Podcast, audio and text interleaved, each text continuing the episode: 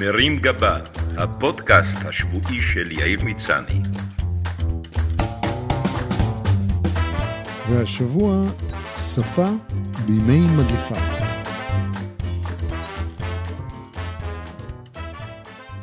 מגפת הקורונה תשפיע כנראה גם על השפה העברית. חלק מהביטויים שנהגנו להשתמש בהם בימים כתיקונם, מקבלים היום משמעות שונה. למשל, הביטוי "יש לו ביצים", שפעם שימש לתאר אדם אמיץ שיודע לקבל החלטות קשות, הפך בתקופה הנוכחית לאדם שיודע להסתדר בחיים, קומבינטור, שכנגד כל הסיכויים הצליח להתארגן על קרטון. כשאמרו על מישהו שהוא חי לבד כמו כלב, התכוונו לאדם בודד וערירי. עכשיו, כשכלב הפך לכרטיס יציאה מהבית, לחיות עם כלב זה כבר לא סמל לבדידות.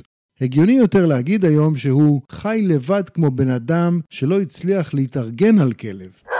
בעבר נהגו גם לומר שמי שהולך לישון עם כלבים, קם עם פרעושים. היום נכון להגיד, מי שהולך לישון עם כלבים, קם בבוקר ויכול לעשות טיול קטן ברחוב. הביטוי שליח ציבור התייחס פעם לפוליטיקאים ולאנשים שפעלו למען הקהילה. מאז המגפה, מי שהצבעת לו כבר עבר למפלגה אחרת, ומי שבאמת ראויים לתואר שליחי ציבור הם שליחי הסופרים והמסעדות שמחרפים את נפשם כדי להביא לנו חלב או המבורגר. גם התואר סופרמן, שהתייחס בעבר לאדם בעל יכולות יוצאות דופן, מתאים יותר לאנשים שעובדים בסופר ולא נכנעים גם כשהתורים מתארחים, המדפים מתרוקנים והלקוחות מתחרפנים. פעם היה נהוג לצטט אמירות פוקחות עיניים מחכם סיני. מאז המגפה, כדאי לבדוק טוב טוב מאיזה מחוז בדיוק הגיע החכם הסיני, אם הוא ישב בבידוד, ואם למרות חוכמתו הרבה, הוא לא אכל איזה מרק של יונק מעופף, אחד כזה אגב ראוי בהחלט לתואר בטמן. הביטוי אדם עם מרפקים שימש פעם לתיאור של מישהו כוחני ולא מוכשר שהתקדם רק בזכות מרפקיו אחדים. היום מדובר באדם חיובי, שמקפיד על הוראות ההיגיינה ומסוגל לפתוח דלת או ברז באמצעות המרפק. גם הביטוי להוריד את הכפפות כבר לא רלוונטי. ממש לא כדאי להוריד את הכפפות וגם לא לטפל בדברים בכפפות של משי. עדיף כפפות גומי. כשאמרת על מישהו שהגיע הזמן להסיר ממנו את המסכה, התכוונת לצורך לחשוף את העובדה שהוא מעמיד פנים או משקר.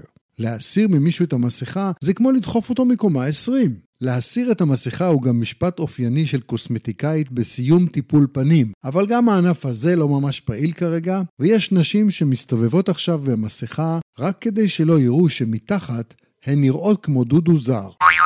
פעם כשאמרת סיכמנו בלחיצת יד, התכוונת שהעסקה סגורה ונותרה רק הפרוצדורה של חתימה על המסמכים. היום, לחיצת יד נחשבת כניסיון לרצח. פעם, כשאמרו על משהו שהוא נעשה בעבודת יד, התכוונו לכך שמדובר במוצר איכותי ולא מתועש. ייתכן שצריך לשנות את הביטוי לעבודת מרפק, אם כי אני לא יודע איך תיראה חולצה שתתאפר באמצעות המרפק. בתקופה עשירה בגרפים, אדם שמתמחה בעקומות הוא אורח מבוקש במיוחד באולפני הטלוויזיה, שיודע לברבר על השינוי במספר החולים והמתים. בתקופות הגיוניות יותר, מתמחה בעקומות היה סתם אחד שנוהג להסתובב עם נשים לא מצודדות. אבל בהחלט ייתכן שאם המתמחים בעקומות של תקופתנו השתמשו נכון בקלפים שברשותם, הם יוכלו אחרי היציאה מהאולפן לתפוס נשים עקומות פחות. סימן טוב ומזל טוב היה פעם ברכה מקובלת בחתונה. אבל הבר סימן טוב של היום, זה ממשרד הבריאות, הוא המתנגד הגדול ביותר להתכנסויות המוניות, וייתכן שאזכור שמו בפני בני הזוג הטרי יגרום להם לשמור על מרחק של שני מטרים זה מזו גם בליל הכלולות.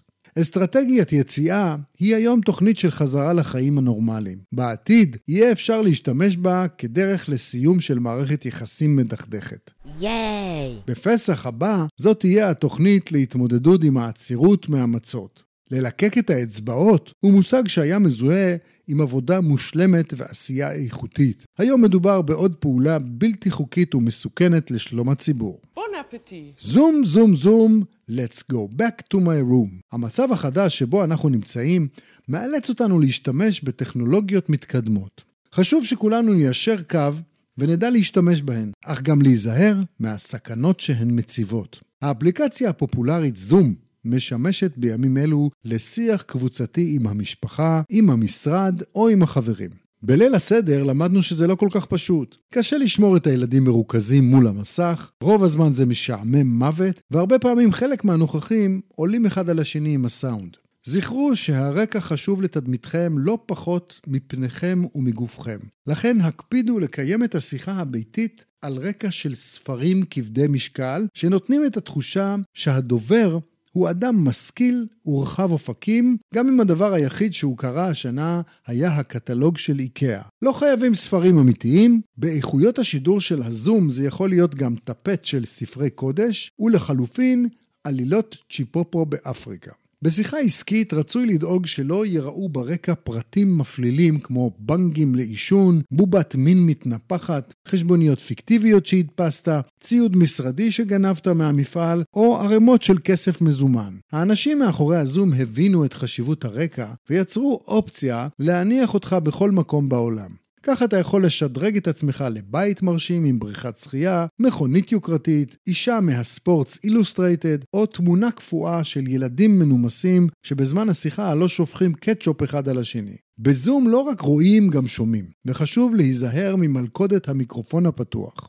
אם במהלך השנים אתה מנסה לשדר לחבריך לעבודה תדמית של אדם נקי ומסודר שמטיף לניקיון במטבח המשרדי, כדאי שלא ישמעו במהלך השיחה את אשתך צועקת מאחור, לך להתקלח כבר, יא מסריח!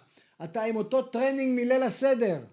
אם אתה מאלה שאוהבים לנצל את שיחת הוועידה כדי לעשות עוד דברים, זכור שהעובדה שאתה לא רואה את עצמך על המסך לא אומרת שאחרים לא רואים או שומעים אותך. לכן עדיף לא להעביר חלק מהישיבה עם הבוס בישיבה בשירותים, אלא אם כן אתה שולט היטב ברזי ה mute. לעומת זאת, אתה יכול בהחלט לצלם לופ של עצמך מהנהן בראש כאילו אתה מקשיב לרעיונות הדבילים של הבוס שלך על ערבות הדדית בימי המשבר, ולשים אותו על המסך בזמן שאתה בכלל בחדר אחר, משחק פורטנייט עם הילדים. רק שים לב שהוא לא שואל אותך שאלה שאתה גם צריך להשיב עליה.